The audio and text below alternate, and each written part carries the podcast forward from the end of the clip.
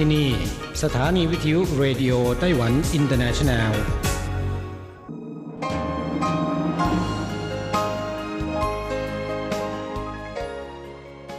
กลับมาฟังขณะนี้ท่านกำลังอยู่กับรายการภาคภาษาไทยเรดิโอไต้หวันอินเตอร์เนชันแนลหรือ RTI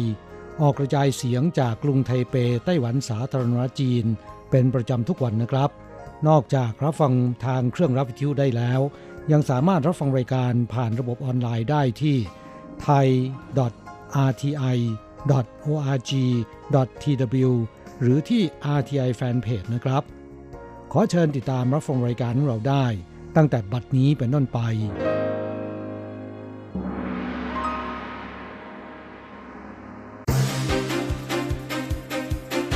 ต่อไปขอเชิญติดตามรับฟังข่าวเด่นประจำสัปดาห์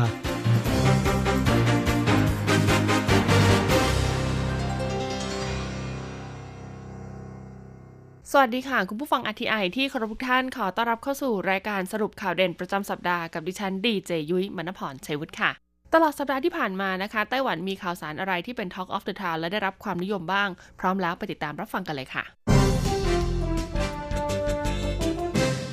เริ่มต้นกันที่ข่าวแรกนะคะ ก็คงหนีไม่พ้นพยากรณ์อากาศค่ะ เพราะว่าช่วงสัปดาห์ที่ผ่านมาต้องบอกเลยว่าไต้หวันนั้นหนาวมากจริง ๆ คุณผู้ฟัง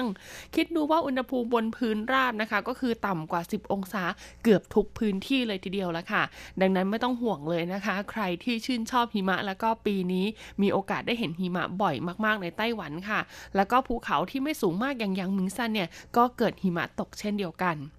กระแสลมหนาวรอบนี้ค่ะทำให้ภูเขาหยางหมิงซันกรุงไทเปมีหิมะตกนะคะ ประชาชนต่างมีความสุขในการเล่นปาหิมะ บางคนนะคะ ปั้นมนุษย์หิมะ บางคนถึงกับเล่นสเก็ตน้ำแข็งบนถนนค่ะนักท่องเที่ยวจำนวนไม่น้อยเลยนะคะ ขึ้นไปบนภูเขาหยางหมิงซัน ตั้งแต่เมื่อคืนค่ะ เพื่อรอชมหิมะตก และรู้สึกตื่นเต้นเมื่อเห็นหิมะตกในช่วงรุ่งเช้า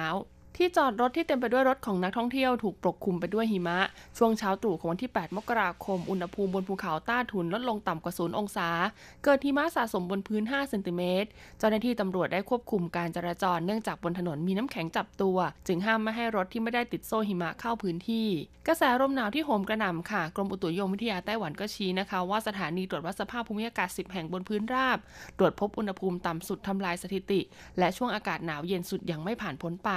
ในวันที่ 8 มกราคมค่ะ เกาะรอบนอกของไต้หวันนะคะ ก็วัดอุณหภูมิได้ต่ำสุดที่หมาจู่เหลือเพียง 4 องศา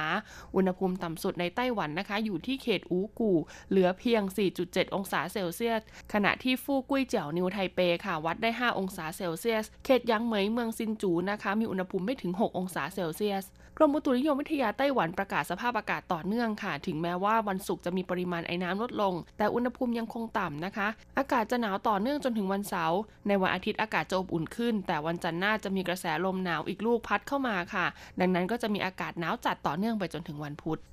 ข่าวต่อมานะคะเป็นเรื่องราวของเหรียญที่ระลึกประจำปีนักกษัตริย์ค่ะ ซึ่งในแต่ละปีนะคะ ธนาคารกลางไต้หวันเนี่ยเขาก็จะทำเหรียญที่ระลึกตามปีนักกษัตริย์ออกมา เพื่อจำหน่ายให้นักสะสมเนี่ยได้เก็บไว้เป็นของที่ระลึก ธนาคารกลางไต้หวันค่ะ จัดทำเหรียญที่ระลึกตามปีนักกษัตริย์มาตั้งแต่ปีคศ1993 ครบ 12 นักกษัตริย์ผ่านมา 2 รอบแล้วนะคะ ปีฉลูคศ2021 นี้ค่ะ นับเป็นชุดปีที่ 5 ของรอบที่ 3 แล้ว ธนาคารกลางไต้หวันแถลงนะคะเมื่อวันที่ 7 มกราคมค่ะว่าประชาชนเนี่ยสามารถหาซื้อเหรียญนักกษัตริย์ปีฉลูได้ทางอินเทอร์เน็ตตั้งแต่บัดนี้เป็นต้นไป หรือจะซื้อที่ธนาคารไต้หวันได้นะคะ ทุกสาขาตั้งแต่วันที่ 21 มกราคมค่ะเหรียญนักกษัตริย์ปีฉลูนะคะจะมี 2 แบบด้วยกันค่ะ คือเหรียญเงินนะคะ ราคาหน้าเหรียญ100 หยวน และเหรียญผสมโลหะนะคะ ราคาหน้าเหรียญ10 หยวนค่ะจำหน่ายชุดละ 1,800 เหรียญไต้หวัน สำหรับเหรียญเงิน 100 หยวนนะคะ จะมีส่วนผสมเป็นเงิน 1 ออน ด้านหน้าเป็นรูปวัว สื่อความหมายถึงความขยันอดทน ด้านหลังเป็นรูปการเชิดสิงโต ซึ่งเป็นการเล่นพื้นบ้านของเมืองเกาสง ส่วนเหรียญ 10 หยวนนะคะ ด้านหน้าก็เป็นรูปวัวเช่นกันค่ะ สื่อความหมายถึงปีฉลูพลิกปัตตภีโชคดีสีสุขนะคะ ด้านหลังเป็นรูปดอกลิลลี่ สื่อความหมายทุกสิ่งสมปรารถนา อธิบดีกรมธนารักษ์บอกว่าปีนี้เกิดโรคระบาด การจัดทำเป็นรูปฉลูพลิกฟื้นปัตตภีโชคดีสีสุขและการเชิดสิงโต ซึ่งเป็นการละเล่นพื้นบ้าน ก็เพื่อฝึกกำลังร่างกายให้แข็งแรง เป็นการสื่อความหมายที่ดีสอดคล้องกับสถานการณ์ปัจจุบัน การจัดทำเหรียญนักกษัตริย์ปีฉลูมีเพียง 1 0 0 0 0แสนชุด ซึ่งน้อยกว่าปีที่แล้ว 10,000 ชุด เหรียญนักกษัตริย์จัดทำลดลงติดต่อกัน 2 ปีแล้ว โดยที่เหรียญนักกษัตริย์ปีชวดนะคะ ปีที่แล้วขายได้ 1 0 0 0 0แสนชุดยังเหลืออีก 10,000 ชุด จึงได้จัดทำลดลงตามภาวะตลาด เนื่องจากคนรุ่นใหม่ไม่นิยมสะสมดังเช่นคนรุ่นก่อน และในท้องตลาดค่ะมีผู้จำหน่ายเหรียญนักกษัตริย์มากขึ้น เช่นเหรียญที่จัดทำโดยธนาคารพาณิชย์ในประเทศ หรือมีผู้นำเข้าจากต่างประเทศ ธนาคารกลางจึงจำหน่ายได้น้อยลง ผู้ที่สนใจก็สามารถขอซื้อได้หากสะสมได้ครบทั้งรอบก็จะมีคุณค่าเพิ่มมากขึ้นข่าวต่อมาเป็นเรื่องของการคมนาคมที่จะสะดวกสบายมากยิ่งขึ้นค่ะ เพราะว่าไต้หวันนะคะ ได้มีบริการชำระค่าเดินทางผ่านโทรศัพท์มือถือแล้วล่ะค่ะนำร่อง 5 เส้นทางรถประจำทางทั่วไต้หวันชำระค่าบริการผ่านแอปพลิเคชันบนมือถือ มื่อวันที่ 5 มกราคมที่ผ่านมานะคะ นายหลินเจียหลงรัฐมนตรีว่าการกระทรวงคมนาคมไต้หวัน พร้อมด้วยนายเฉินเหวินรุ่ยค่ะ อธิบดีกรมทางหลวง รวมถึงผู้ประกอบการบริษัทขนส่ง 5 ราย และผู้ประกอบการการชำระเงินผ่านเครือข่ายของระบบโทรศัพท์มือถือ 3 ราย ได้แก่ EasyCard, iCash และ iPass ได้ร่วมพิธีเปิดใช้ระบบการชำระค่าโดยสารรถเมย์ผ่าน QR code ซึ่งประชาชนนะคะจะยังคงได้รับสิทธิพิเศษ หรือส่วนลดทุกอย่าง เหมือนกับการชำระค่าโดยสารผ่านบัตรอิเล็กทรอนิกส์ที่ใช้อยู่ในปัจจุบัน นอกจากนี้ยังได้รับแต้มสะสมจากการชำระค่าโดยสารผ่าน QR code เพิ่มจากปกติ 20%นอกจากนี้ค่ะยังนำร่องกับ 5 บริษัทขนส่ง 5 รายนะคะ ซึ่งประกอบด้วย MTC Bus กัวกวางบัสเฟิงหยวนบัสเกาชงบัสและ PT Bus ในจำนวน 5 เส้นทางทั่วไต้หวัน ได้แก่ 2088 1800 ไทเปจีหลง สาย 9189 เขินติงเอ็กซ์เพรส สาย 865866 กูกวานหลีซัน โดยให้บริการฟรีในช่วงทดลองในการใช้ชำระค่าโดยสารผ่านโทรศัพท์มือถือ เป็นเวลา 6 เดือนเพียงทดลองทำตามขั้นตอนในมือถือเท่านั้น และจะนำมาใช้กับบริษัทขนส่งทั่วประเทศหลังจากผ่านการทดลองแล้ว อุปกรณ์สแกนชำระเงินบนรถค่ะราคา 40,000 เหรียญนนะคะ รัฐบาลให้เงินอุดหนุน 49%โดยหวังจะขยายการชำระเงินผ่านมือถือจากเดิมนะคะ ที่เป็นเพียงระบบราง เป็นระบบรถโดยสารเพื่อความสะดวก โดยจะให้สามารถใช้งานร่วมกันได้ นอกจากนี้กระทรวงคมนาคมกล่าวว่าการแพร่ระบาดของโควิด -19 ส่งผลกระทบต่ออุตสาหกรรมที่เกี่ยวข้อง จึงเสนองบช่วยเหลืออีก 9,200 ล้านเหรียญไต้หวัน ข่าวต่อมาค่ะเป็นเรื่องราวของการเปลี่ยนแปลงหนังสือเดินทางไต้หวันกันบ้างดีกว่าค่ะ อย่างที่เราทราบกันดีนะคะ ว่าไต้หวันเนี่ยมักมีคนเข้าใจผิดนะคุณผู้ฟังว่าเป็นประเทศเดียวกันกับจีนแผ่นดินใหญ่ค่ะ ก็เลยทำให้ไต้หวันนะคะ พยายามปรับเปลี่ยนนะคะ สัญลักษณ์หลาย ๆ อย่าง ในระดับที่เป็นสากลหรือนานาชาติเนี่ยให้มีความเป็นไต้หวันชัดเจนมากยิ่งขึ้นค่ะ อย่างแรกเลยที่ปรับเปลี่ยนนะคะก็คือเรื่องราวของหนังสือเดินทางไต้หวันรูปแบบใหม่ ที่จะเริ่มใช้งานในวันที่11 11 มกราคมนี้แล้วนะคะ โดยล่าสุดค่ะก็มีการสำรองนะคะ ตัวหนังสือเดินทางรูปแบบใหม่ในครั้งที่ผ่านการตรวจสอบระบบความปลอดภัยเนี่ยจำนวน 5 0 0แสนเล่มกระทรวงการต่างประเทศไต้หวันแถลงนะคะ ว่าจะเริ่มใช้งานหนังสือเดินทางไต้หวันรูปแบบใหม่ ที่มีคำว่าไต้หวันชัดเจนยิ่งขึ้นนะคะ ตั้งแต่วันที่ 11 มกราคมเป็นต้นไป โดยรายละเอียดสำหรับการยื่นขอทำหนังสือเดินทางเล่มใหม่ หรือว่าเปลี่ยนหนังสือเดินทางเนี่ยนะคะ ก็ยังคงเดิม ค่าธรรมเนียมไม่ว่าจะทำใหม่หรือว่าเปลี่ยนเนี่ยก็ยังเป็นไปตามกฎระเบียบเดิม ดังนั้นจึงขอเชิญชวนประชาชนไต้หวันค่ะทยอยมาเปลี่ยนเป็นหนังสือเดินทางรูปแบบใหม่ ซึ่งประชาชนที่มาเปลี่ยนหนังสือเดินทางในวันแรกนะคะ ก็คือวันที่11มกราคม จะได้รับของที่ระลึกด้วย คุณเย่เฟยปีค่ะ อธิบดีกรมการกงสุลนะคะ กระทรวงการต่างประเทศไต้หวันก็กล่าวว่าตอนนี้เตรียมความพร้อมสำหรับการเปลี่ยนมาใช้หนังสือเดินทางรูปแบบใหม่เรียบร้อยแล้ว การตรวจสอบความปลอดภัยของหนังสือเดินทางรูปแบบใหม่ ที่มีสำรองไว้ในคลังจำนวน 5 0 0แสนเล่มเนี่ยก็เสร็จสมบูรณ์แล้ว พร้อมกันนี้ค่ะยังได้แจ้งเรื่องนะคะ ของการเปลี่ยนหนังสือเดินทางไต้หวันรูปแบบใหม่ ต่อกระทรวงการต่างประเทศของประเทศต่างๆ ทั่วโลก ด่านศุลกากรด่านตรวจคนเข้าเมือง สมาคมขนส่งทางอากาศระหว่างประเทศ และสายการบินต่างๆ ทั่วโลกเรียบร้อยแล้วด้วยค่ะ ดังนั้นก็เชื่อมั่นได้นะคะ ว่าประชาชนไต้หวันที่ถือหนังสือเดินทางรูปแบบใหม่ออกไปยังประเทศต่างๆเนี่ยจะได้รับความสะดวกสบายอย่างแน่นอน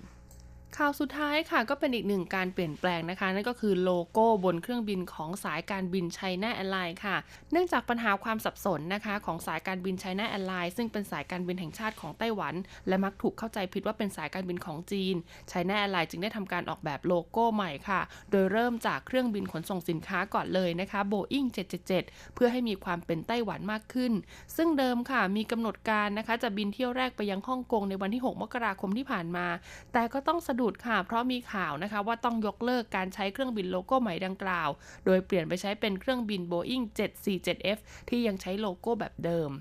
โลโก้ใหม่นะคะ ที่ได้ขยายคำภาษาอังกฤษคาโก้ให้ใหญ่ขึ้น โดยมีการออกแบบสัญลักษณ์ที่มีแผนที่ไต้หวันอยู่ในตัวอักษร C มีขนาดค่อนข้างใหญ่ แล้วย้ายคำว่าไชน่าแอนไลน์ไปไว้ที่ท้ายเครื่องและย่อให้เล็กลง เพื่อให้เห็นความไต้หวันโดดเด่นมากขึ้น ก็สามารถแยกแยะได้ชัดเจนเลยนะคะ ว่าเนี่ยเป็นสายการบินของไต้หวัน ซึ่งเมื่อวันที่ 7 มกราคมก็ได้บินเที่ยวแรกไปยังลอสแองเจลิสแล้ว จบการรายงานสรุปข่าวเด่นประจำสัปดาห์ สวัสดีค่ะ สุขภาพดีเราสร้างได้ กับรายการสารานกรมสุขภาพ สวัสดีค่ะ คุณผู้ฟังอทีไอที่คารพทุกท่านขอต้อนรับเข้าสู่รายการสารานุกรมสุขภาพกับดิฉันดีเจยุ้ยมณพรชัยวุฒิค่ะ ต้องบอกเลยล่ะค่ะว่าเรื่องราวของเราในสัปดาห์นี้นะคะ ถือเป็นเรื่องราวดีๆ ต้อนรับปีใหม่ค่ะ เพราะว่ายุ้ยจะมาพูดถึงสิ่งที่จะทำให้เรามีสุขภาพที่ดีไปตลอดทั้งปีคิศกราช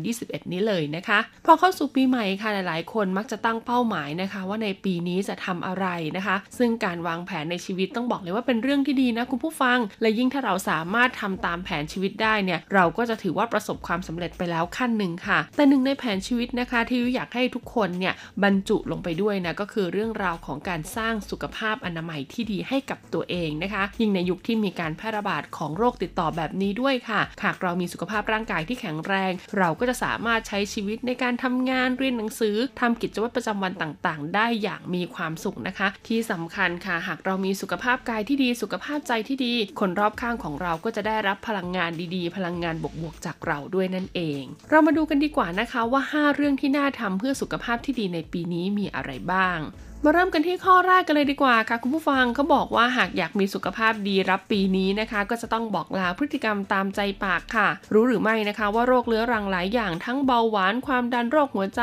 โดยมากแล้วมักเกิดจากการรับประทานอาหารตามใจปากทั้งนั้น โดยเฉพาะการรับประทานอาหารหวานจัดมันจัดเค็มจัด บอกลาอาหารเหล่านี้ค่ะ แล้วก็มาเลือกรับประทานอาหารที่มีประโยชน์ต่อร่างกายมากขึ้น เลี่ยงอาหารรสจัดนะคะ ดื่มน้ำให้เพียงพอวันละ 8 แก้ว หรือประมาณ1,000ซีซีนะคะคุณผู้ฟังก็จะเป็นจุดเริ่มต้นของการมีสุขภาพดีที่ง่ายที่สุด 2. ค่ะให้จัดเวลาออกกำลังกายสักนิดนะคะ นอกจากเรื่องการรับประทานอาหารแล้วการออกกำลังกายก็เป็นสิ่งสำคัญไม่แพ้กันแม้จะยุ่งมากแค่ไหนนะคะ ก็ควรออกกำลังกายให้ได้อย่างน้อยอาทิตย์ละ 2-3 ครั้ง นอกจากจะช่วยให้ร่างกายของเรานะคะ มีความกระปี้กระเป๋าแล้ว การออกกำลังกายนะคะ ยังช่วยสร้างภูมิคุ้มกัน ในการป้องกันโรคต่างๆ ที่จะเข้ามาเยือนเราในอนาคตได้อีกด้วย 3ค่ะก็คือการควบคุมน้ำหนักให้อยู่ในเกณฑ์มาตรฐานนะคะ โดยเลือกรับประทานอาหารที่มีปริมาณแคลอรี่ต่ำหรืออาหารที่มีโปรตีนสูง รวมถึงอาหารที่อุดมไปด้วยกากใยเรียกง่ายๆ ก็คือเราควรรับประทานอาหารให้ครบทั้ง 5 หมู่อย่างเท่าเทียมนะคุณผู้ฟัง ขณะเดียวกันค่ะ ก็ควรจำกัดการรับประทานอาหารนะคะจำพวกแป้ง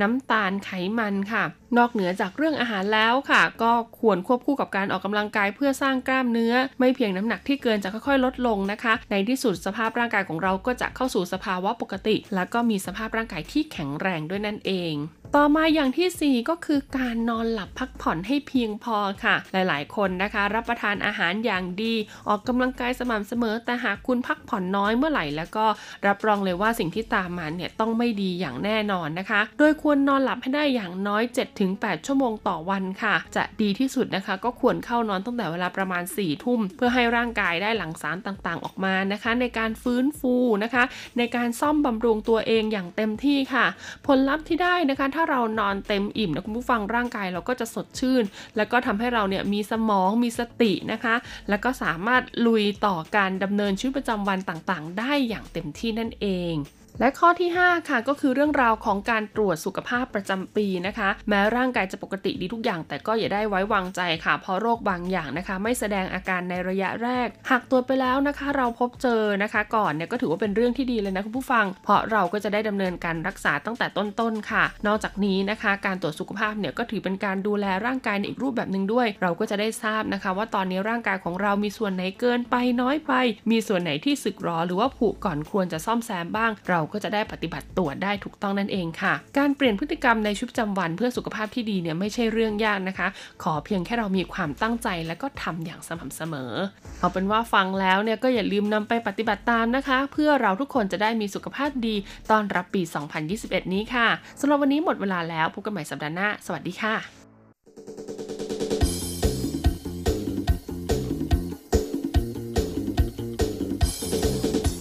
อะไรกำลังฮอต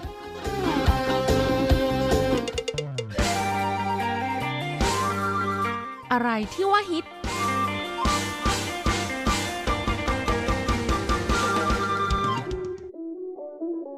เราจะพาคุณไป ติดดาว ติดตามข้อมูลข่าวสาร เรื่องราวทันกระแสของไต้หวัน เพื่อเปิดโลกทัศน์และมุมมองใหม่ ๆ ของคุณได้ในรายการฮอตฮิตติดดาวสวัสดีค่ะ ขอต้อนรับคุณผู้ฟังเข้าสู่รายการฮอตฮิตติดดาวกับดิฉันดีเจอันโกการจยากริชยาคมค่ะ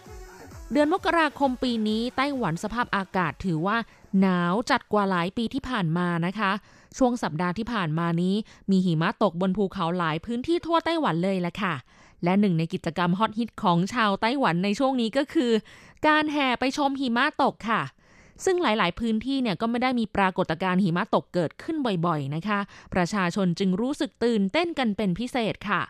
มีที่ไหนหิมะตกบ้างเราไปติดดาวกันเลยค่ะ เริ่มจากภาคเหนือนะคะ ที่ภูเขาหยางหมิงซัน หรือว่าต้าถุนซันกรุงไทเปนะคะ ก็ประชาชนในเมืองหลวงนะคะ จะไปชมหิมะกันเนี่ยก็ต้องแห่กันไปที่ภูเขาหยางหมิงซันนี่แหละค่ะ ขยับไปที่นครนิวไทเปนะคะที่เสี่ยวอูไหลหรือภูเขาในชุมชนชนเผ่าสิ้นเซียนอูไหลนครนิวไทเปนะคะ นครเถาหยวนก็มีภูเขาลาลาซันที่หิมะตกค่ะ ลงไปที่เมืองซินจูนะคะ ภูเขาในตำบลเจียนซือ แล้วก็ที่ภาคตะวันออกเฉียงเหนือนะคะ อันนี้เนี่ยเป็นไฮไลท์ของปีนี้เลยก็ว่าได้ เพราะว่าเห็นภาพถ่ายในโซเชียลแล้วก็ข่าวต่างๆนะคะ มีคนถ่ายรูปสวยๆ เหมือนกับไปถ่ายแฟชั่นเซ็ตใส่ชุดราตรียาวสวยๆนะคะ ไปถ่ายรูปกันที่ภูเขาไทผิงซันกันทั้งนั้นเลย แล้วก็ยังมีที่โรงเรียนประถมศึกษาหนานซัน และซือหยวนย่าโขในเมืองอีหลานก็มีหิมะตก ลงไปที่ภาคกลางค่ะที่สวยป้า ซันลิ่วจิ๋วซันจ้วง และฟาร์มฝูโซ่ซันในนครไถจง แล้วสถานที่นะคะที่หิมะตกเป็นประจำอยู่แล้วนะคะ นั่นก็คือภูเขาเหอฮวนซันเมืองหนานโถและเมืองฮวาเหลียน แล้วก็ที่ภาคใต้คือภูเขาอี้ซันเมืองจาอี้ค่ะ ซึ่งภูเขาอี้ซันเนี่ยก็มียอดเขาที่สูงที่สุดของไต้หวันอยู่แล้วนะคะ สูงจากระดับน้ำทะเลถึง 3,952 เมตรเลยแหละค่ะ สรุปแล้วนะคะ พื้นที่ที่ว่ามาทั้งหมดนี้นะคะ ก็กลายเป็นดินแดนสีขาวโพลน ปกคลุมไปด้วยหิมะค่ะ และกิจกรรมของชาวไต้หวันที่เวลามีหิมะตกนะคะ ก็ไม่เหมือนกับที่ประเทศเพื่อนบ้านอย่างญี่ปุ่นหรือเกาหลีนะคะ หรือว่าประเทศทางตะวันตกที่เขามีหิมะตกยาวนานเป็นเดือนๆนะคะเพราะว่าประเทศพวกนั้นเนี่ย เขาจะมีหิมะบนพื้นที่หนามาก แล้วก็ละลายช้านะคะทำให้ประชาชนและนักท่องเที่ยวนิยมไปเล่นสกีกัน ซึ่งประเทศเหล่านั้นเขาก็จะมีธุรกิจลานสกีเป็นล่ำเป็นสันให้สามารถไปใช้บริการได้ แต่ที่ไต้หวันไม่มีลานสกีนะคะคนไต้หวันเนี่ยไม่สามารถเล่นกีฬาทางหิมะได้เลยนะคะเพราะว่ามันไม่ได้ตกยาวนานขนาดนั้นนะคะ ที่ไต้หวันผู้คนก็จะทำได้แค่ชื่นชมหิมะ ให้มีความสุขแบบเล็กๆ พอชื่นใจว่าไต้หวันก็หนาวนะ มีหิมะตกสวยๆอยู่เหมือนกันนะ กิจกรรมฮอตฮิตของชาวไต้หวันก็คือ การขึ้นเขาไปดูหิมะ ถ่ายรูปเล่น ปั้นตุ๊กตาสโนว์แมนปาหิมะเล่นใส่กันอะไรแบบนี้ค่ะ ซึ่งก็ต้องบอกว่าเป็นความสุขที่อยู่ไม่นานนักนะคะ เพราะว่าหิมะบนพื้นของไต้หวันเนี่ยจะไม่หนามาก ไม่กี่วันก็ละลายแล้วค่ะ ลักษณะนะคะ ก็อย่างเช่นว่าถ้าเป็นภูเขาอย่างมิงซัน พื้นก็ไม่ได้มีหิมะแบบ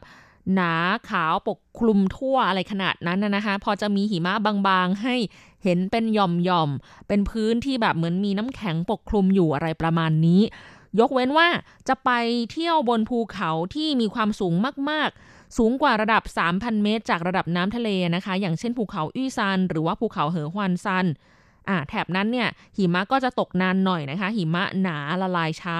ก็ถือเป็นแหล่งที่สามารถพบเห็นหิมะตกได้ง่ายกว่าที่อื่นนะคะ แต่ว่าในปีนี้เนี่ยมีหลายพื้นที่ที่ภูเขาไม่ได้สูงมากถึง 3,000 กว่าเมตรนะคะ แต่ว่าก็สามารถพบเห็นหิมะได้แล้ว ก็เลยเป็นความตื่นเต้นของชาวไต้หวันนั่นเองนะคะ ที่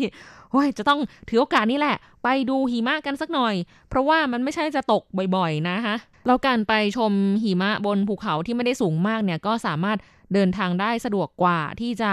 ต้องไต่ไปในระดับแบบสูงสูงสามพันกว่าเมตรจากระดับน้ำทะเลนะคะ ซึ่งก็ต้องเดินทางยาวนานกว่านะคะ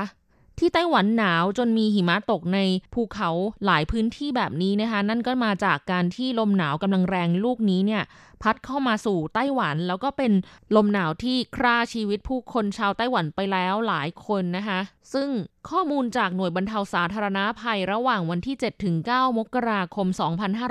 2564 มีผู้เสียชีวิตด้วยภาวะ OHCA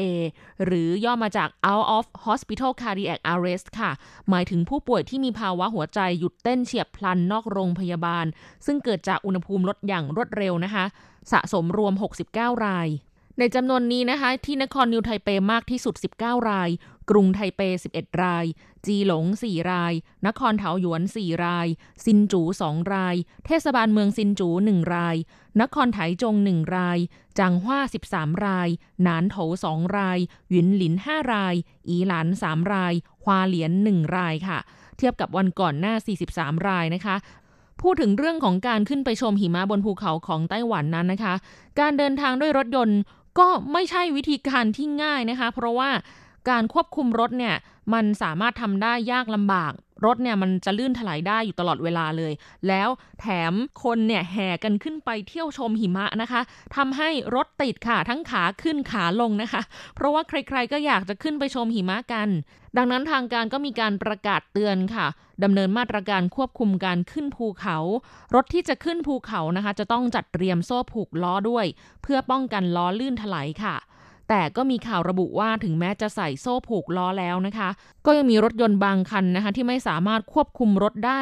จนไปพุ่งชนเข้ากับรั้วริมถนนที่กั้นภูเขานะคะ หรือบางทีเนี่ยก็พุ่งตกลงไปในหุบเหว ก็มีความเสี่ยงเหมือนกันนะคะ ในการที่จะไปเที่ยวชม ดูหิมะบนภูเขา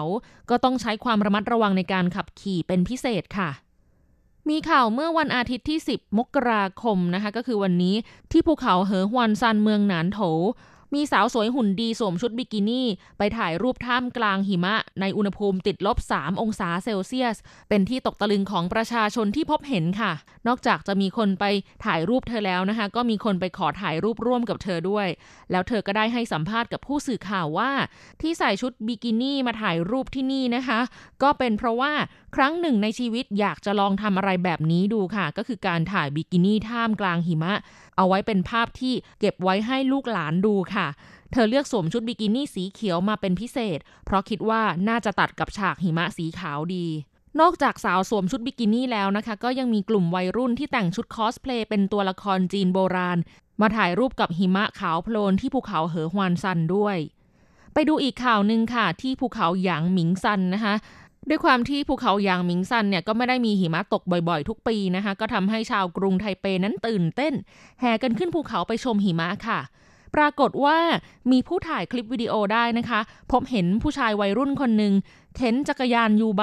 ใส่เสื้อกันหนาวบางๆ และรองเท้าแตะ โดยไม่สวมถุงเท้าอยู่บนภูเขาหยางหมิงซัน ซึ่งก็ดูท่าทางลักษณะแล้ว เข็นจักรยานเหมือนเข็นครกขึ้นภูเขานะคะ กว่าจะย่างก้าวได้แต่ละก้าวเนี่ยดูยากลำบากมาก ก็มีชาวเน็ตในโลกโซเชียลนะคะ ที่ต่างมาคอมเมนต์ในคลิปว่า โอ้โห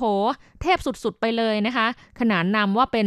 สังเสวยเสนเหรินนะคะ ก็คือมนุษย์เทพชมหิมะ บางคนบอกว่าเป็นคนบ้าอันดับหนึ่งของไต้หวันเลย แต่ก็มีชาวเน็ตบางส่วนที่มองในมุมโลกแห่งความจริงว่า ภาพที่เห็นดูตลก แต่เรื่องจริงคงตลกไม่ออก บางคนบอกว่าหุนหันพลันแล่นเกินไป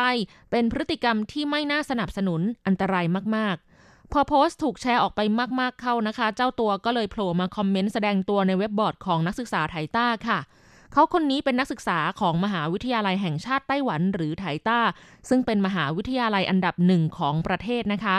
ตัวเขาก็ได้ชี้แจงว่าเหตุเกิดขึ้นเพราะว่าเขากำลังเครียดเรื่องสอบค่ะ ก็เลยตั้งใจขี่จักรยาน YouBike ขึ้นไปภูเขาหยางหมิงซัน กะว่าจะไปชมหิมะแก้เครียดค่ะ แต่ด้วยความที่ไปแบบกระทันหันไม่ได้เตรียมตัวนะคะ ก็เลยไม่ได้เตรียมอุปกรณ์กันหนาวไปให้ดี ภาพก็เลยออกมาอย่างที่ทุกคนเห็นค่ะ ซึ่งตัวเขาในเวลานั้นเนี่ยมือเท้าเนี่ยหนาวจนแข็งแล้วก็บวมไปหมด จนแอบคิดว่าเราจะต้องถูกตัดแขนตัดขาหรือเปล่าเนี่ย ต่อไปจะไม่หุนหันพลันแล่นแบบนี้อีกแล้ว เข็ดถ้าขึ้นเขาก็จะต้องเตรียมอุปกรณ์กันหนาวไปให้ดีแน่นอน หลังจากนั้นนะคะก็มีบรรดาชาวเน็ตร่วมมหาวิทยาลัยมาคอมเมนต์กันว่า สงสัยฉันจะเครียดไม่มากพอ ก็เลยไม่เคยทำอะไรแบบนี้ เอาหน่ะนายชนะแล้ว แล้วก็มีบอกว่าคิดได้ไงอะ่ะ ขึ้นดอยแก้เครียดเป็นต้นค่ะมีแพทย์ผู้เชี่ยวชาญออกมาเตือนว่า พฤติกรรมของน้องนักศึกษาคนนี้ค่อนข้างอันตรายต่อสุขภาพร่างกายมากนะคะ เพราะอาจเกิดหลอดเลือดหัวใจหดตัวได้ง่าย ซึ่งก่อให้เกิดอาการกล้ามเนื้อหัวใจตายหรือหัวใจล้มเหลว และเส้นเลือดในสมองแตกตีบหรือตัน ซึ่งส่งผลให้เป็นอัมพฤกษ์อัมพาตได้เลยแหละค่ะ สรุปแล้วพฤติกรรมแบบนี้ไม่ควรลอกเลียนแบบ อย่าหาทำนะจ๊ะ อีกข่าวนึงก็เป็นอุทาหรณ์สำหรับคนที่อยากชมหิมะเช่นกันค่ะ มีครอบครัวพ่อแม่ลูกนะคะ แซ่หลี่รวมกัน 3 คน อาศัยที่เมืองฮวาเหลียน อยากจะพากันขึ้นไปบนภูเขาเหอฮวันซันเพื่อชมหิมะค่ะ ปรากฏว่าไปได้แค่ครึ่งทางนะคะ ลูกสาววัยสามขวบครึ่ง เกิดอาการอาเจียน ทรงตัวไม่อยู่ค่ะ สันนิษฐานว่าเกิดอาการป่วยจากพื้นที่ภูเขาสูงนะคะ หรือที่ภาษาอังกฤษเรียกว่า altitude sickness ภาษาจีนคือ เกาซันเจิ้งเป็นภาวะหรือโรคที่พบในนักท่องเที่ยวที่เดินทางไปในพื้นที่ที่มีความสูงเหนือระดับน้ำทะเลมาก ๆ ค่ะ ซึ่งโรคนี้เกิดจากการที่ร่างกายไม่สามารถปรับตัวให้อยู่ในภาวะที่มีออกซิเจนน้อยได้ทำให้เกิดอาการต่างๆ ตามมา เช่นปวดศีรษะ นอนไม่หลับ เหนื่อยง่าย หายใจไม่ออก ทรงตัวไม่อยู่อะไรอย่างเงี้ยนะคะ ซึ่งอาการเหล่านี้เนี่ยอาจจะเกิดแบบรุนแรงมากขึ้นไปจนถึงขั้นเสียชีวิตได้เลยแหละค่ะ โดยเฉพาะในรายที่ยังฝืนเดินทางขึ้นที่สูงต่อ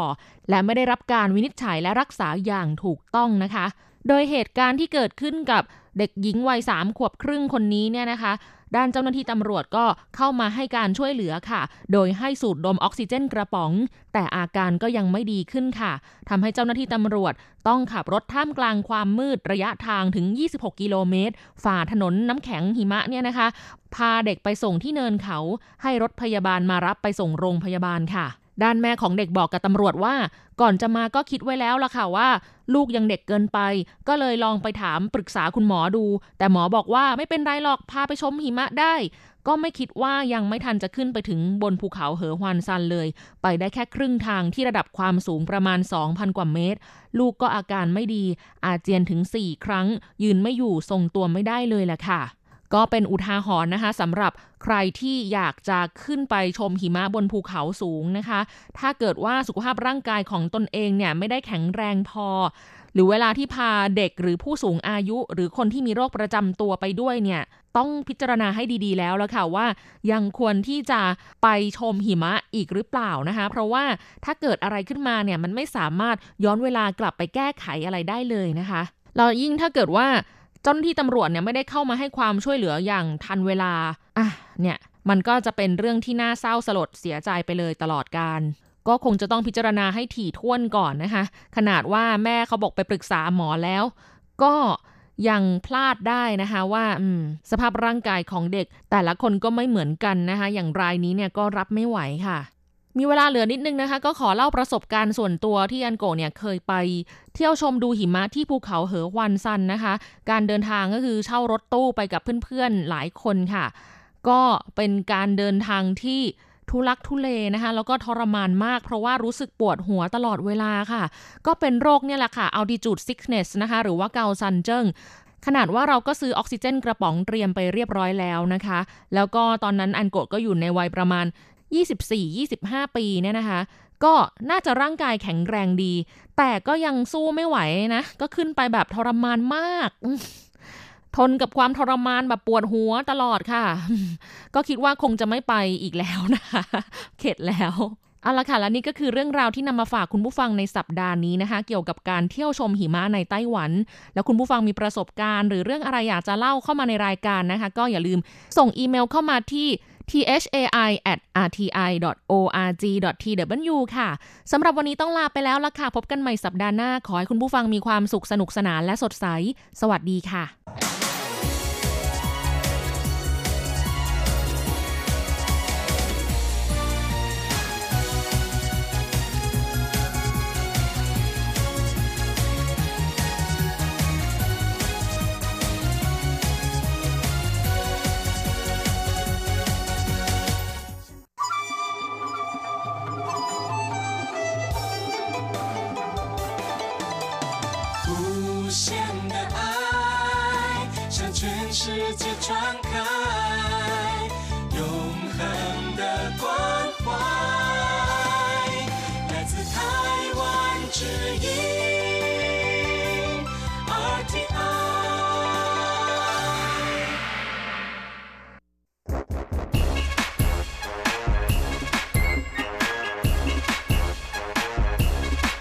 โยโยโยโย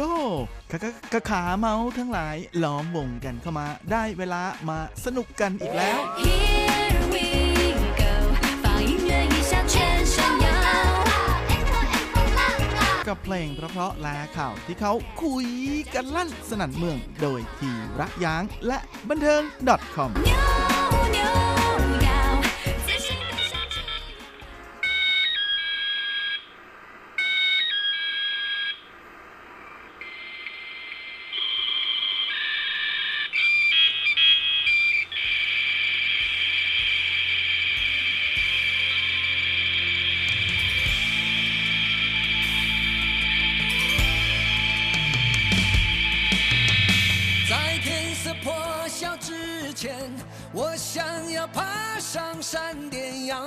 星辰，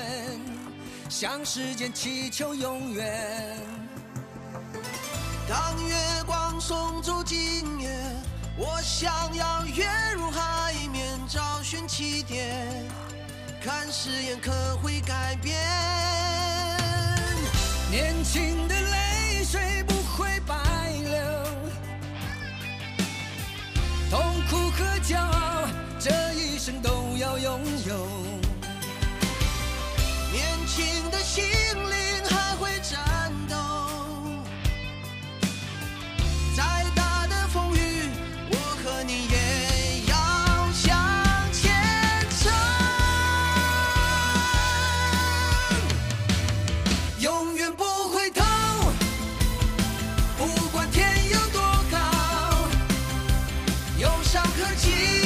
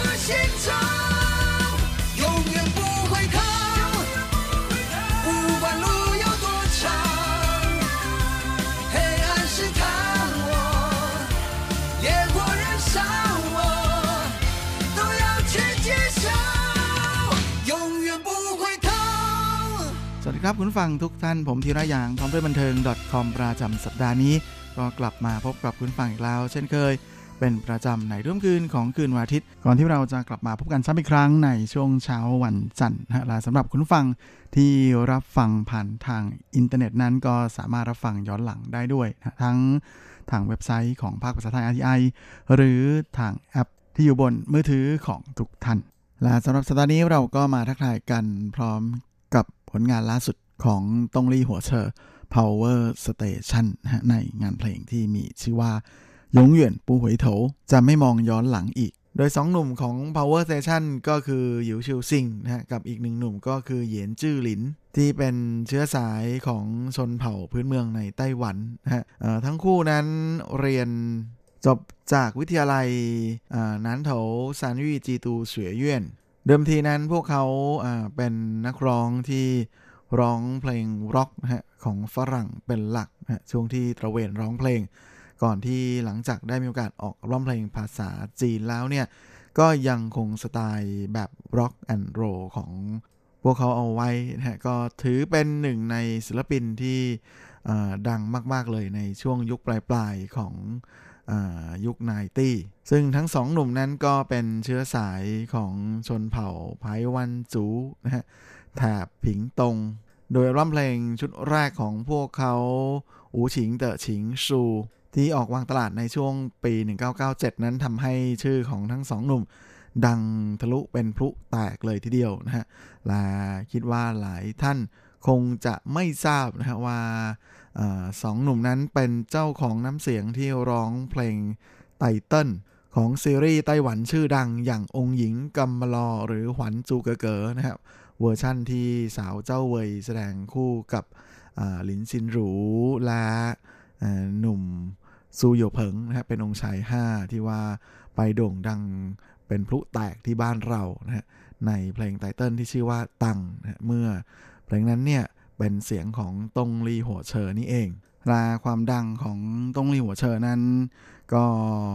ไม่เพียงแต่จะดังเฉพาะในไต้หวันเท่านั้นนะฮะแต่ยัง ดังไปจนถึงทั้งจีนแผ่นดินใหญ่ มาเลเซียแล้วก็สิงคโปร์ด้วย จนทำให้พักหลังๆ มานี้นะฮะส่วนใหญ่สองหนุ่มจะใช้เวลาในการตระเวนแสดงคอนเสิร์ตในเมืองจีนซะมากกว่าโดยทั้งคู่นั้นก็เคยได้รางวัล Golden Merit Award นะหรือจินฉีเจียงมาครองด้วยหนึ่งครั้งนะฮะเมื่อปี 2005 ในจินฉีเจียงครั้งที่ 16นะในสาขา นักร้องกลุ่มยอดเยี่ยม ประจำปี และเมื่อช่วงต้นปี 2016ที่ผ่านมาในช่วงเดือนพฤษภาคมเนี่ยทั้งสองหนุ่มนะฮะก็เพิ่งจะจัดคอนเสิร์ตที่ไทเปอารีนานะซึ่งถือเป็นเมกกะแห่งวงการเพลงของไต้หวันเลยนะฮะ โดยอคอนเสิร์ตของพวกเขาในครั้งนี้เนี่ยก็มีอะไรที่พิเศษก็คือมีการยกเอาหัวรถจักรนะหัวรถไฟเนี่ยนะ ให้วิ่งเข้าไปใน concert hall ด้วยนะฮะแหมก็เป็นอะไรที่สมกับชื่อนะฮะตงลีโหเชอร์จริง ๆ เลย ว่า火車นี่หมายถึงรถไฟ ส่วนสำหรับผลงานล่าสุดของพวกเขานะฮะก็เป็นงานเพลงที่ออกมาในแบบ double single นะฮะก็คือเป็นเพลงคู่นั่นเอง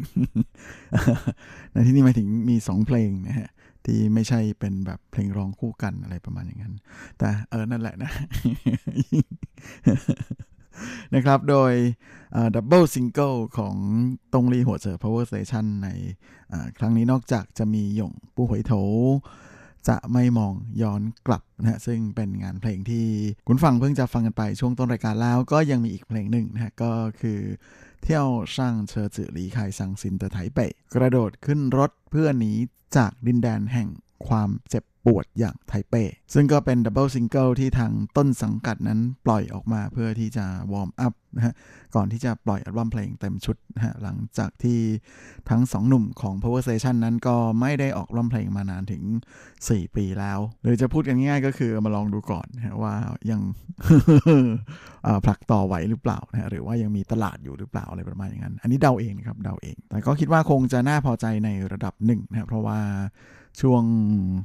เอ่อเขาดาวที่ผ่านมานั้นนะฮะในช่วงส่งท้ายปีเก่าต้อนรับปีใหม่นั้นก็มี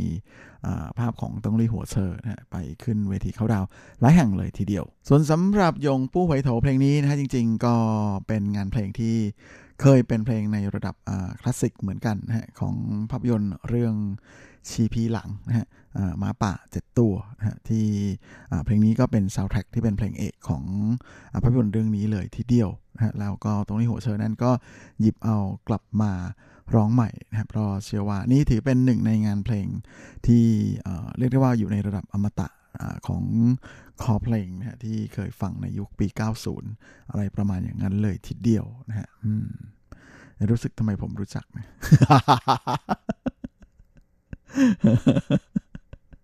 เออก็คงจะได้แต่บอกว่าเออฟังเพลงจีนมานานมากแล้วนั่นเองนะส่วนอีกเพลงหนึ่งก็คือ跳上車子離開傷心的台北นั้น ก็เป็นงานเพลงที่เหมือนกับเป็นภาคสองนะฮะเป็นตอนต่อของอผลงานที่สร้างชื่อให้กับอ่าตงลี่หัวเชอเพลงหนึ่งนะฮะอย่างงานเพลงที่มีชื่อว่า忠孝東路走九遍นะฮะเดินอยู่บนถนนจงเซี่ยวตงลู่อยู่ 9 รอบอะไรประมาณอย่างนั้นนะโดยที่บอกว่าเป็นตอนต่อนั้นก็เป็นเพราะว่าอ่าเป็นการให้นักแต่งเนื้อเพลงคนเดิมนะคนที่เขียนเนื้อเพลงเพลงเนี้ยไอ้จงเซี่ยวตงโลนี่แหละนะครับคนเดิมมาเขียนเนื้อเพลงใหม่ให้ในเพลงนี้ แล้วก็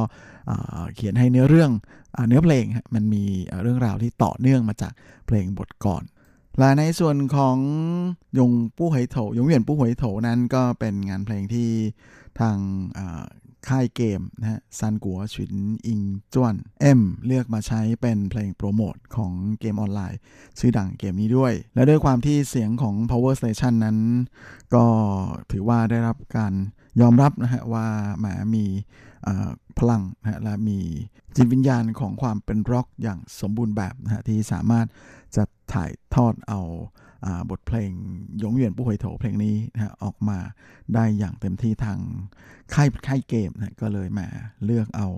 อ่า Power Station มาเป็นคนร้องเลยนะโดยทางฝ้าของสองหนุ่มนั้นก็ยินดีเป็นอย่างยิ่งที่จะมาร้องเพลงนี้ เพราะว่าเขาก็รู้สึกเหมือนกันว่ามันไม่มีงานเพลงที่หยิบเอาเพลงเก่ามาร้องใหม่แบบเจ๋งๆ แบบนี้นานมากแล้วนะ พวกเขาเองก็เลยอยากที่จะ ได้โอกาสนี้จริงๆนะฮะแล้วก็รู้สึกว่ามาการที่มีโอกาสได้กลับมาทำงานเพลงในลักษณะอมตะอีกครั้งหนึ่งนั้นก็ถือเป็นอะไรที่สุดยอดมากๆ และนอกจากนี้ในส่วนของมิกเซอร์นั้นก็ยังมีอาจารย์มาตินทังมิกเซอร์มือดีนะฮะที่สามารถ mix เพลงออกมาคล้ายกับเพลงในแนวยุคปี 80-90 ยุคนั้นยุคนั้นเลยนะฮะในส่วนของ องค์ประกอบทางดนตรี และอะไรต่อมีอะไรต่างๆ และแน่นอนนะเพื่อความสมบูรณ์แบบที่สุดนะทั้งสองหนุ่มนั้น ใช้เวลาในการอัดเพลงนี้นะฮะนานถึง 16 ชั่วโมงเลยทีเดียวนะฮะกับเวลาที่พวกเขาใช้อยู่ในห้องอัดเสียง ซึ่งสองหนุ่มก็ยอมรับว่าแม้ว่าพวกเขาจะร้องเสียงสูงได้ค่อนข้างจะเก่งแล้ว เพียงแต่ฮะคีย์ของเพลงนี้เนี่ยมันเป็นอะไรที่สูง มากกว่าที่คิดเยอะเลยนะครับเพราะฉะนั้นมันก็เลยถือเป็นความท้าทายอย่างหนึ่งสำหรับพวกเขาที่อยากจะส่งผ่านความท้าทายนี้นะให้กับแฟนเพลงทุกคนนะฮะแฟนใครที่ชอบร้องเพลงสูงสูงนะฮะยินดีเลยครับที่จะมาลองร้องเพลงนี้ดูแล้วช่วงนี้เราก็มาพักฟังเพลงกันสักครู่นะฮะแมาไม่ต้องเดาก็คงจะรู้ว่าจะหยิบ เอาเพลงอะไรมาฝากกัน ก็เป็นหนึ่งผลงานของตงลีหัวเชอ Power Station นะฮะในดับเบิลซิงเกิล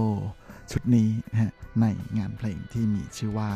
เที่ยวช่างเชอจือลี่คายซังซินเตอร์ไถเปะกระโดดขึ้นรถเพื่อนหนีเมืองแห่งความเจ็บปวดอย่างไถเปะ 当年的那个事发现场，错过了才想到回头看， 好久不见。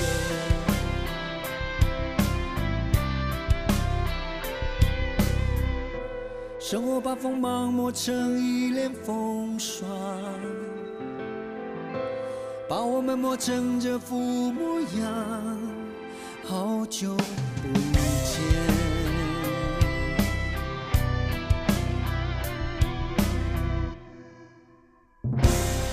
在空前的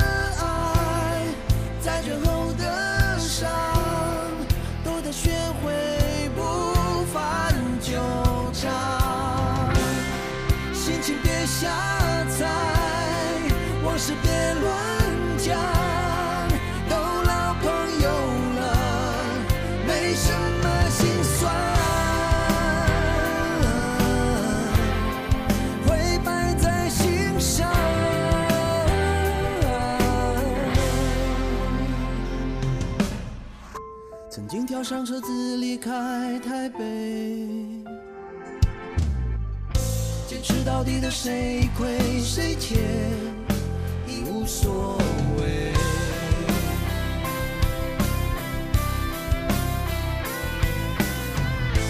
忽然发现我们要的永远，竟然是这样的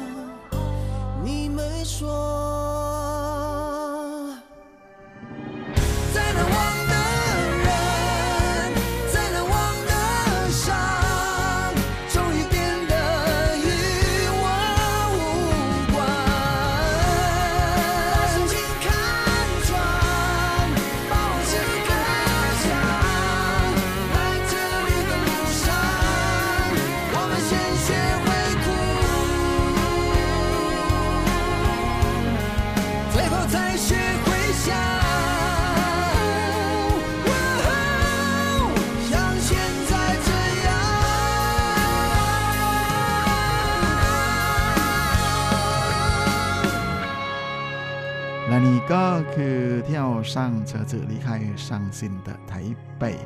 กระโดดขึ้นรถเพื่อนหนี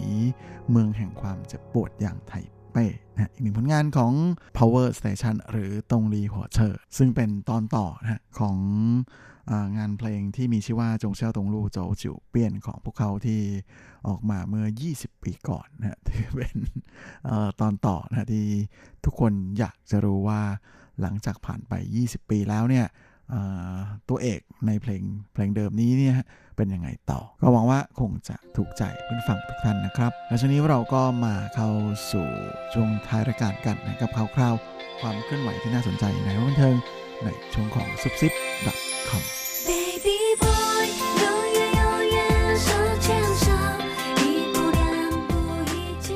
สำหรับซุบซิบ .com ประจำสัปดาห์นี้ก็เช่นเคยกับข่าวคราวความเคลื่อนไหวที่น่าสนใจ ในวงบันเทิงแบบจีนจีนนะสำหรับสัปดาห์นี้ เราก็มาเริ่มเมาส์กันที่ข่าวคราวของ พระเอกหนุ่มเคอเจินตงกันนะฮะ โดยเมื่อปีที่แล้วในช่วงซัมเมอร์ฤดูร้อนนั้น เคอเจินตงกับจิ๋วป่าเต่านะฮะก็ได้ร่วมกันสร้างความทรงจำอันน่าประทับใจให้กับแฟนหนังไต้หวันไปอีกรอบนะฮะ หลังจากที่ภาพยนตร์เรื่อง打噴嚏นะฮะของพวกเขานั้นประสบความสำเร็จ มาก พอสมควรเลยทีเดียว ก็เลยไม่น่าแปลกใจนะฮะที่ทั้งคู่จะมีโปรเจกต์ต่อเนื่อง โดยภาพยนตร์เรื่องใหม่ของทั้งคู่นั้นก็จะเป็นภาพยนตร์เรื่อง月老นะหรือผู้เฒ่าจันทราที่เตรียมจะเข้าฉายในไต้หวันในช่วงเดือนกรกฎาคมนะที่เป็นช่วงซัมเมอร์ฤดูร้อนในไต้หวันอีก ซึ่งในครั้งนี้นางเอกนั้นก็จะเปลี่ยนเป็นหนึ่งในนางเอกคนดังที่เคยสร้างกระแสฮือฮาและเป็นนางเอกระดับ box office ของไต้หวันคนหนึ่งเลยนะฮะก็คือซ่งหวินฮวากับอีกหนึ่งสาวก็คือหวังจิงนะฮะโดยช่วงนี้ trailer นะหรือหนังตัวอย่างของภาพยนตร์เรื่องนี้ ก็เริ่มปล่อยออกมาแล้วนะใครที่สนใจก็ลองขึ้นไป search หามาดูกันได้ เดี๋ยวผมจะแปะลิงก์ไว้ให้ก็แล้วกันนะครับสำหรับแฟนๆ ของหนุ่มเคอเจินตงทั้งหลาย โดยเว่เราเรื่องนี้นั้นก็เป็นภาพยนตร์ที่ดัดแปลงมาจากนิยายของจูป่าเต่านะฮะก็เป็นครั้งแรกในรอบ 4 ปีที่จูปาเตาเอานิยายของเขามาทำเป็นภาพยนตร์อีกครั้ง ซึ่งเจ้าตัวก็รู้สึกตื่นเต้นมากๆนะฮะบอกว่าใส่ที่เขาอยากจะหยิบเอาเย่เหล่ามาทำเป็นภาพยนตร์นั้น ก็เป็นเพราะว่านิยายเรื่องนี้ที่เขาเขียนเมื่อ 20 ปีก่อนนั้น เป็นการเสนอมุมมองนะในเรื่องของชีวิต ในอีกด้านหนึ่งนะฮะ โดยเฉพาะในส่วนของโลกหลังความตาย ที่นำเสนอมุมมองในแง่มุมที่ว่าหากมีโอกาสในชีวิตหลังความตายที่คุณจะได้ทำความดีสะสมบุญอีกครั้งหนึ่ง จะเกิดอะไรขึ้นแหมก็ถือเป็น topic ที่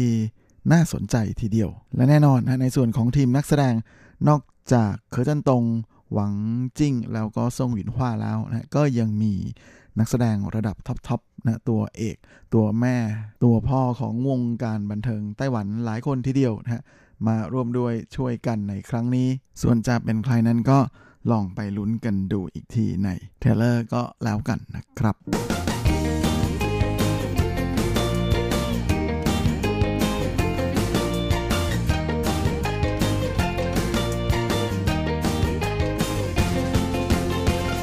ลายข่าวหนึ่งนี้ก็เป็นข่าวคราวของไมเคิลวองนะหรือหนุ่มกวางเหลียงนักร้องหนุ่มคนดังชาวมาเลเซีย ซึ่งเมื่อช่วงสุดสัปดาห์ที่ผ่านมานั้น เขาก็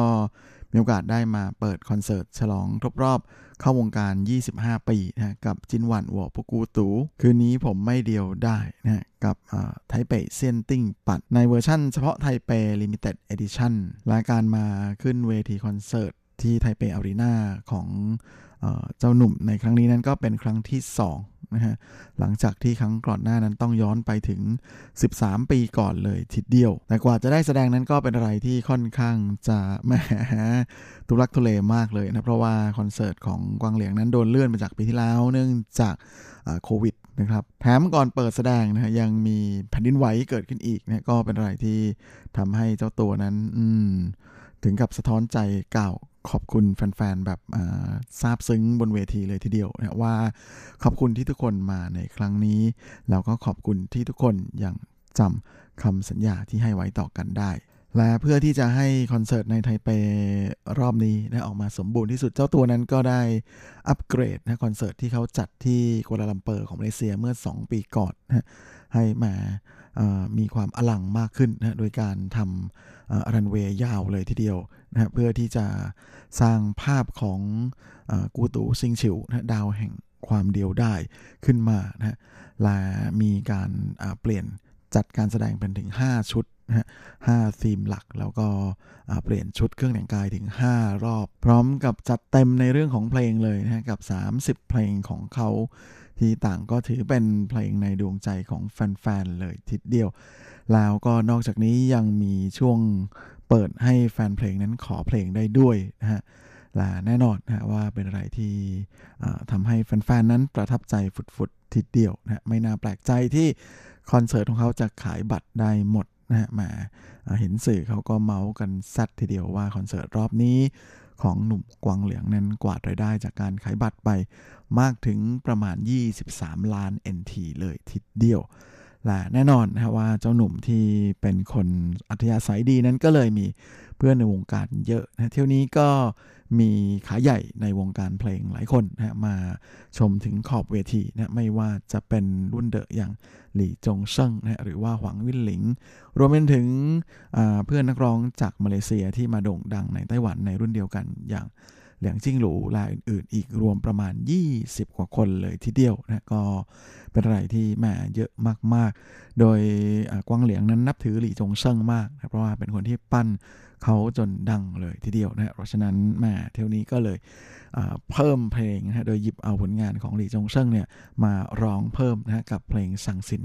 ตีเถียหรือรถไฟใต้ดินอันโศกเศร้านะซึ่งเจ้าตัวก็บอกว่าเขานึกอยู่แล้วว่าถ้าเห็นพี่ใหญ่คนนี้มานั่งชมอยู่ด้วยเนี่ยเขาจะต้องร้องเพลงนี้ให้ได้ เพราะว่านี่เป็น เพลงแรกเลยที่เขามีโอกาสได้ร่วมงานกับตัวเฮียนะฮะถ้าเกิดผู้นี้นะฮะแล้วก็ถ้าไม่มีใครขอนะไม่มีใครขอเขาก็จะต้องร้องให้ได้ เพราะว่านี่คืออเขาถือเป็นความรู้สึกที่ว่าเป็นเกียรติยศสูงสุดเป็นเกียรติอย่างมากเลยนะที่มีโอกาสได้ร่วมงานกับพี่ใหญ่อย่างหลี่จงเซิงนะในถือว่าแหมอ่า สุดยอดมากๆสำหรับชีวิตการเป็นนักร้องของเขา และมีโอกาสได้ร่วมงานกับหลี่จงเซิงพร้อมนี้เจ้าตัวก็ได้ประกาศจะจัดคอนเสิร์ตสองรอบนะฮะที่ Legacy ไทเป้นะฮะ ใน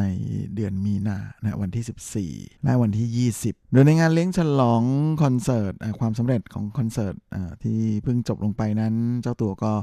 นั่งเมาส์ในงานเลี้ยงนะฮะบอกว่าตอนที่ก่อนเริ่มคอนเสิร์ตเนี่ยเขาได้รับสัญญาณเตือนภัยจากในมือถือ ว่าจะมีแผ่นดินไหว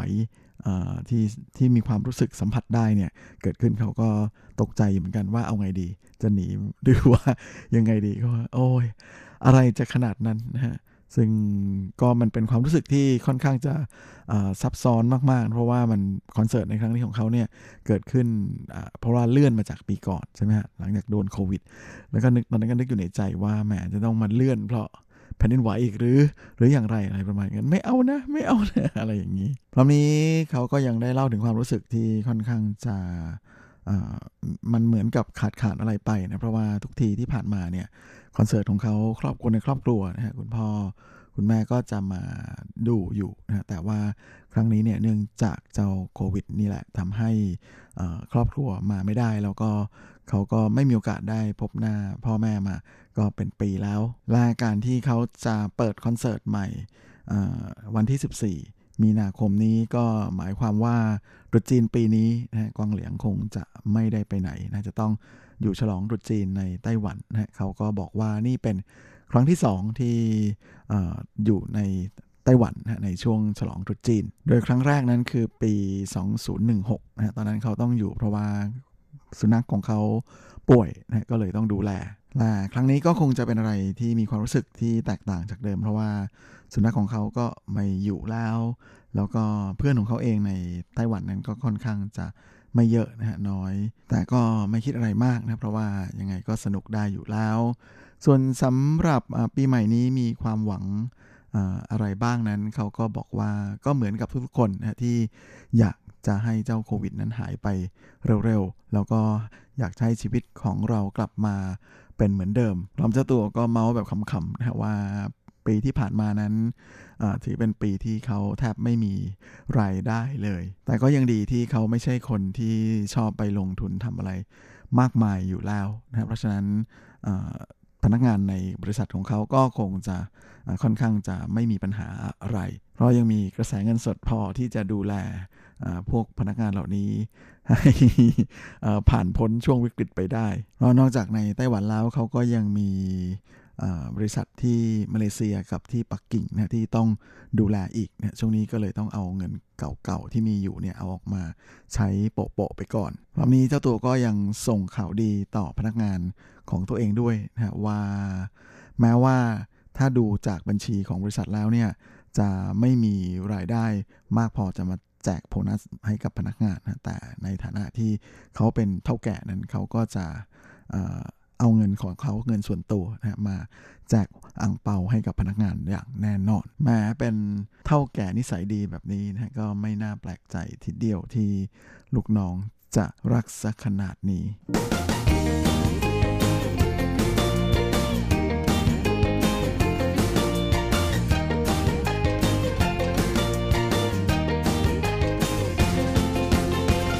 ครับและเวลาของรายการสัปดาห์นี้ก็หมดลงอีกแล้ว ผมก็คงจะต้องขอตัวขอลาไปก่อนในเวลาเพียงเท่านี้ เอาไว้เราค่อยกลับมาพบกันใหม่อีกครั้งอาทิตย์หน้าเช่นเคย ในวันและเวลาเดียวกันนี้ ส่วนสำหรับวันนี้ก็ขอพรให้คุณฟังทุกท่านนั้น โชคดีมีความสุขสุขภาพแข็งแรงแข็งแรงกันทุกหน้าทุกคนเฮ้งๆและสวัสดีครับ「